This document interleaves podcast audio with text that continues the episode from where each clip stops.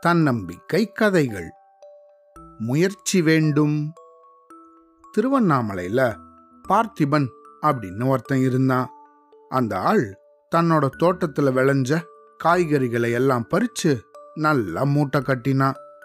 அப்புறமா அத தன்னோட மாட்டு வண்டியில ஏத்திக்கிட்டு அதை விற்கிறதுக்காக நகரத்தை நோக்கி போயிட்டு இருந்தான். அப்படி போயிட்டு இருக்கும்போது சாலையோட ஒரு திருப்பத்துல வண்டியோட சக்கரம் ஒன்று பள்ளத்துல போய் விழுந்துருச்சு. வண்டியும் அப்படியே சாஞ்சிடுச்சு.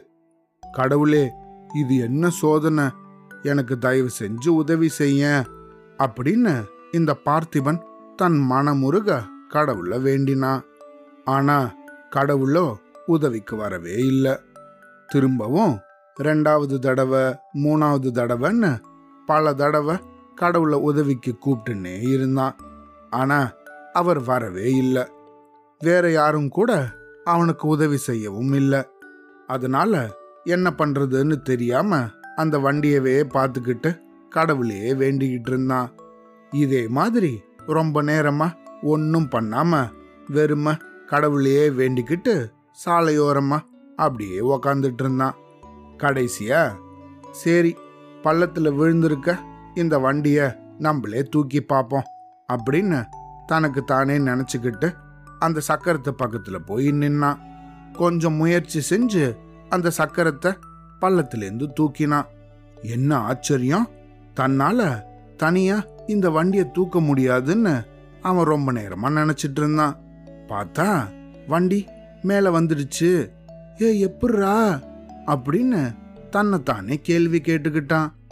இந்த சக்கரத்தை தூக்குறது ரொம்ப கடினமான வேலை அப்படின்னு இவன் நினைச்சிருந்தான். ஆனா அப்போதான் அவன் தனக்கு பின்னால நின்னுட்டு இருந்த ஒரு வழிப்போக்கனை கவனிச்சான்.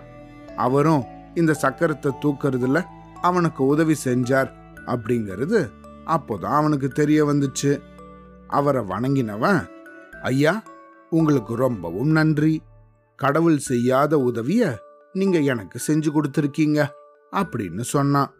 இதை கேட்ட அந்த வழிபோக்கனோ இந்த பார்த்திபனை பார்த்து இந்த பாரு தம்பி கடவுளே எனக்கு உதவி செய் அப்படின்னு சொன்னபடி கையை கட்டிக்கிட்டு நீ உக்காந்துருந்தேன்னா கடவுள் எப்படி உனக்கு உதவி செய்வாரு?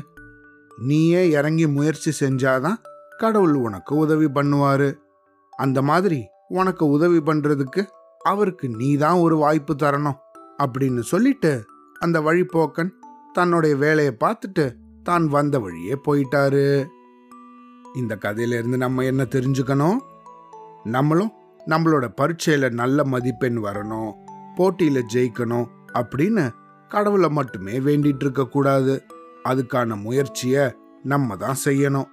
நம்மளால நம்ம இலக்கை அடையிறதுக்கு எவ்வளவு முயற்சி பண்ணணுமோ அதை நம்ம தொடர்ந்து செஞ்சுக்கிட்டே கடவுளையும் வணங்கினோன்னா நம்ம அடைய வேண்டிய இலக்கை நம்ம நிச்சயமா அடைவோம். சரியா? அவ்வளோதான்.